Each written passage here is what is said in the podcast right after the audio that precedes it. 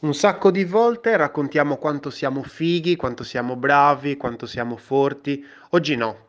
Oggi ti voglio raccontare, mhmm, una cosa che è successa, che sicuramente qualcuno potrebbe dire fallimento, qua qualcun altro potrebbe chiamare sconfitta. Io no, io non la chiamo né fallimento né sconfitta, la chiamo qualcosa che è successo.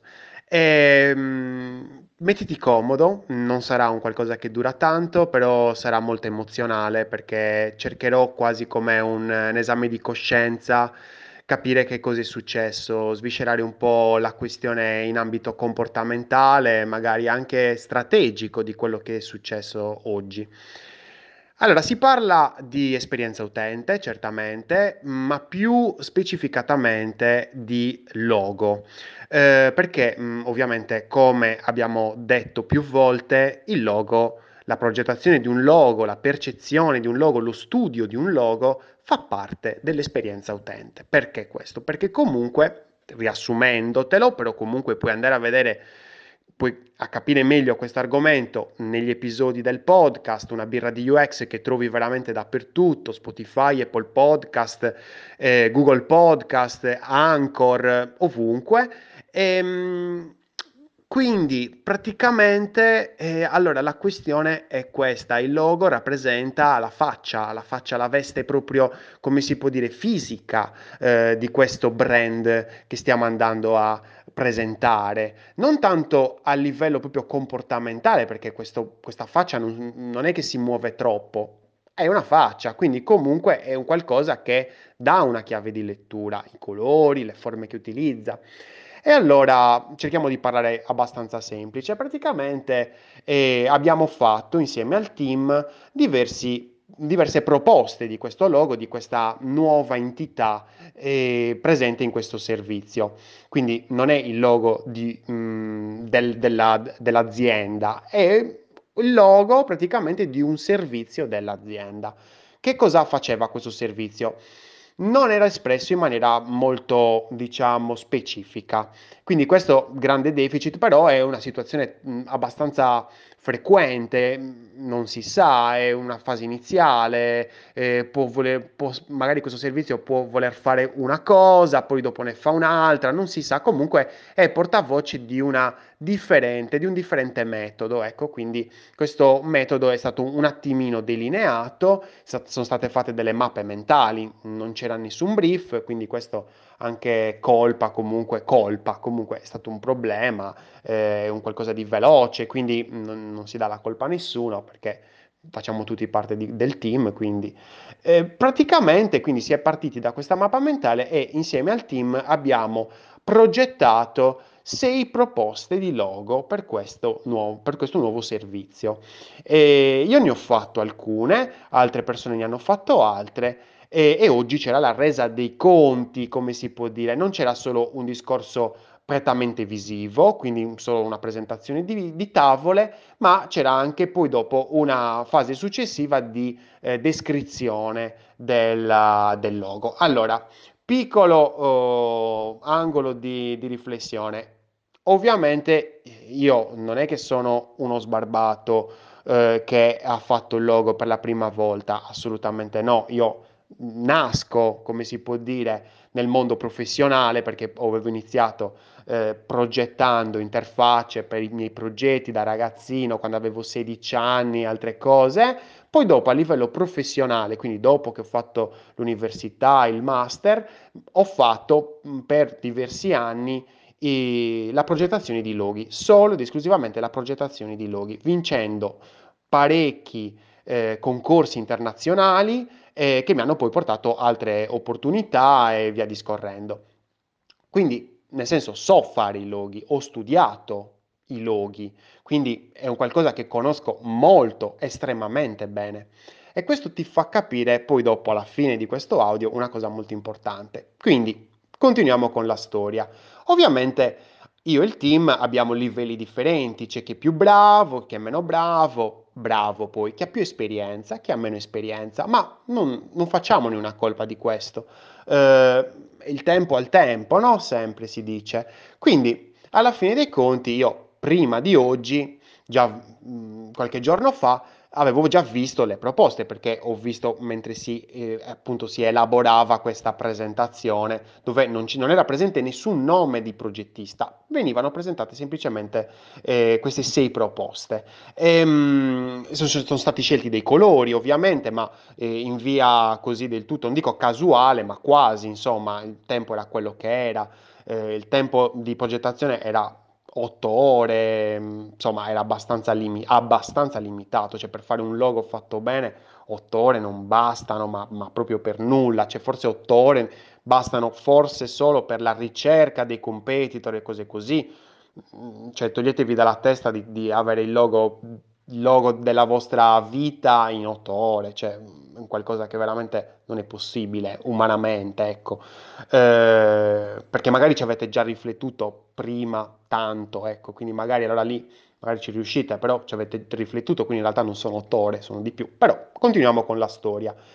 Io guardo la, diciamo, mh, mm, tutta la proposta finale, quindi la, la, il PDF, la presentazione dei, delle sei proposte, e dico, ah, vabbè, ma ovviamente vincerò io, cioè che, che, cosa, addirittura io avevo fatto una mini ricerca, eh, come si può dire, su, nel nella mia bolla, nel mio network, cercando di capire quale fosse la proposta migliore da, da presentare, perché io ne avevo fatto più di quelle che ho presentato e ho fatto una scelta.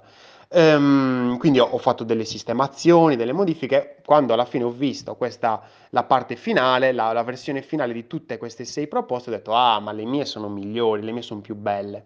E quindi ero quasi sicuro di vincere. E, ma ovviamente non ero, non di, non, non volevo peccare di, di, arroganza, ho detto però lasciamo scegliere a tutti. Quindi praticamente gli altri team degli altri reparti oggi eh, hanno scelto e poi hanno scelto il, il CEO e, la, e, il fondatore, hanno scelto ultima parola la loro, quindi assolutamente. Cosa succede? Succede, te la voglio fare molto breve, che la mia proposta non vince. Non ha vinto la mia proposta, ha vinto la proposta di un junior. E allora qualcuno dirà, ah, ah, proprio alla Nelson di, di, dei Simpson, eh, ci sta, va bene, fatemelo, cioè fa ridere, va bene questa cosa, ma ci deve far pensare perché dopo che ha vinto la proposta, la, la, la, mia prima sensazione era quella di non essere soddisfatto, di essere stato soddisfatto, di punirmi quasi, dire ah vedi non hai vinto, non hai fatto, perché non hai vinto? Però poi dopo questa sensazione di autofustigazione ha lasciato lo spazio all'apertura, a capire il perché questa proposta ha vinto, questa proposta non fatta da me, che io definivo mh, mm, non all'altezza delle mie. E ovviamente, ovviamente, mi, ho fatto un mea culpa e quindi ho detto, vedi, ha vinto quella proposta perché? Perché era in linea con quello che ci aveva detto il fondatore nei mesi precedenti. Quella proposta ha ascoltato il fondatore. Può essere non all'altezza, quello che vuoi a livello stilistico, ma a livello concettuale vinceva rispetto alle mie perché le mie invece pensavano più in senso laterale, andavano a variare, a pensare, a, a vedere quel determinato aspetto. Non, vabbè, non sto qua a dirtelo perché tanto è, è impossibile che, che, lo vai a capire perché dovresti vedere i, i, le proposte, tutto quello lì. Non voglio andare troppo nello specifico perché il discorso è sommo. E quindi quando poi dopo sono arrivato a questa cosa, a questa conclusione, mi sono detto, ma anch'io avevo la possibilità di vincere soltanto che non, lo, non, lo, non, non volevo vincere in quel modo. Non volevo che vincesse una proposta che facesse l'occhiolino al fondatore, a quello che pensa, ma non perché eh, sono più alto, più figo, più, più saggio, no, no, assolutamente no, perché ho pensato più alla, come si può dire, eh, alla mia visione alla mia visione e questo eh, è un errore? Mm, sì, ma anche no, cioè nel senso dobbiamo sempre comunque eh, dare spazio anche un po' alla nostra visione, perché se no non c'è, non c'è questo errore, l'errore ci deve essere, dobbiamo eh, fare ricerca, capire come le persone vorrebbero quello che stiamo facendo, però poi dopo fermarci e non fare quello che loro vogliono, ma quello di cui loro hanno bisogno. Ecco, io l'ho fatto, ho, fa- ho voluto farlo questo errore. Quindi io poi dopo, quando ho terminato questa riflessione, che vi assicuro è durata un po', non è durata pochi secondi, ma mi sono detto, io tornando indietro la rifarei questo errore, lo rifarei perché era, sarebbe stato troppo, non dico facile, mh, mm, però sa- non sarei stato io, non sarei stato veramente io. Non succede nulla se la nostra proposta non, non vince. Ecco, non succede nulla, è un percorso, non è una guerra, ah, ha vinto questo, ha vinto l'altro, no, è un percorso. Il bello, non c'è fallimento in un percorso. In un percorso ci sono salite, ci sono discese. Il bello è che va bene, ha vinto la proposta di un junior. E va bene, e che problema c'è? Si sistema, magari ecco, cercherò magari di andare a correggere quelli leggermente quegli errorini che ci sono a livello stilistico, ma poi dopo andremo a colmare per arrivare a un discorso più completo. Ecco che io ti sto raccontando un errore che ho fatto. E, ehm, e, questo errore è favoloso, cioè nel senso non capita spesso che qualcuno ti racconti l'errore come nella sua sacralità. Ecco perché l'errore è sacro, va riconosciuto, va compreso. Perché abbiamo fatto quell'errore? È stata colpa nostra? Potevamo non farlo quell'errore o era inevitabile fare quell'errore? Perché ci sono certi errori che per comprendere la lezione sono inevitabili. Io tuttora mi guardo indietro e dico va bene, non succede nulla, stamattina ho fatto la mia scelta, sono responsabile della scelta che ho fatto e la rifarei assolutamente. E, um, non c'è um, molte volte una, una soluzione, una, una, come si può dire, una strada più semplice.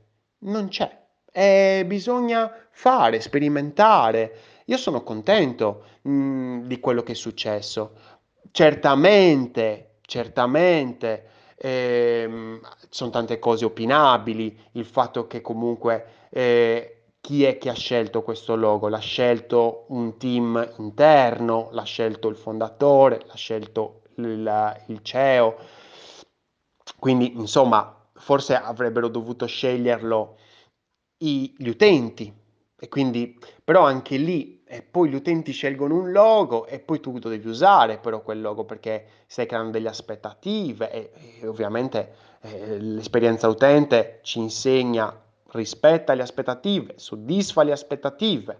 E allora ci sarebbe stato comunque un problema perché allora magari non avrebbe vinto la, sempre il logo magari del junior e avrei detto ah però vabbè not user want but user need sempre magari con la solita storia. Quindi non è detto che dobbiamo sempre vincere non è detto non è detto. A volte è meglio se perdiamo.